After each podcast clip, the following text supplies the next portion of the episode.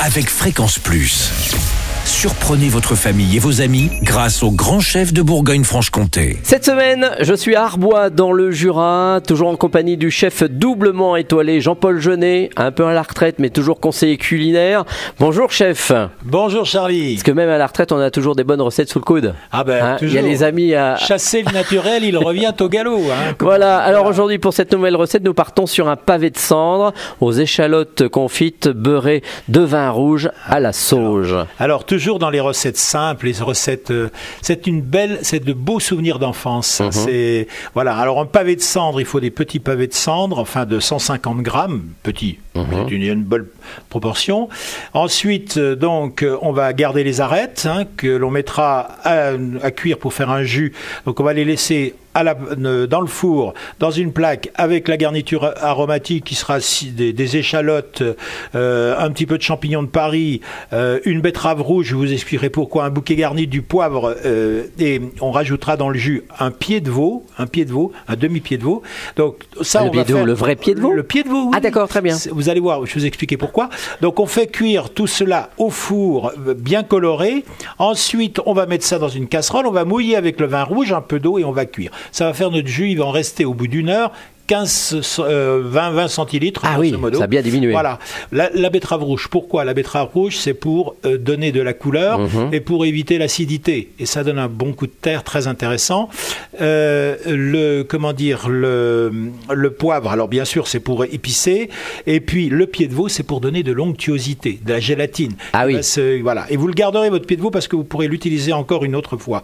Alors, la garniture. La garniture pour le pavé, ben, on va mettre des bonnes pommes de terre rates ou Euh, on va les cuire à la vapeur, on va les éplucher. Ensuite, on va les confire dans 100 grammes de lard blanc, coupé en petits dés, un peu de beurre, parce qu'il faut mettre du beurre quand même, un gros oignon, hein, coupé en 6, et puis les têtes de champignons qu'on aura mis les, les queues euh, dans, le, dans le fumet, mais Mhm. on va récupérer les têtes qu'on va me couper en quatre. Et tout ça, on va le faire doucement euh, se nourrir de beurre, se colorer légèrement dans la casserole, le temps qu'il faudra, et on mettra ça de côté en attendant la cuisson des pavés de cendre. Des pavés de cendre, qu'est-ce qu'on fait? On va les mettre sur la peau, on va les faire raidir légèrement, colorer légèrement euh, sur la peau. hein. On aura laissé la peau, vous demanderez à votre poissonnier qui vous laisse la peau. Ah, c'est toujours important ça, Toujours, c'est oui, comme pour le saumon, c'est Voilà, pareil. Vous l'enlèverez après ou vous l'enlèverez pas. Moi, j'aime bien la laisser, elle est un peu Mhm. croustillante.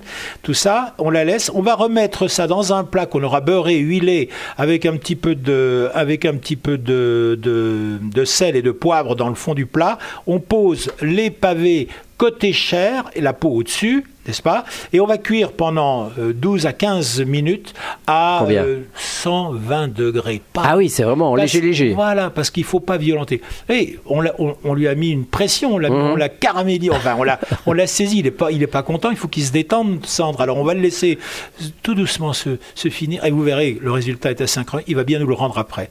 Alors là, euh, pendant ce temps, vous allez réduire votre jus.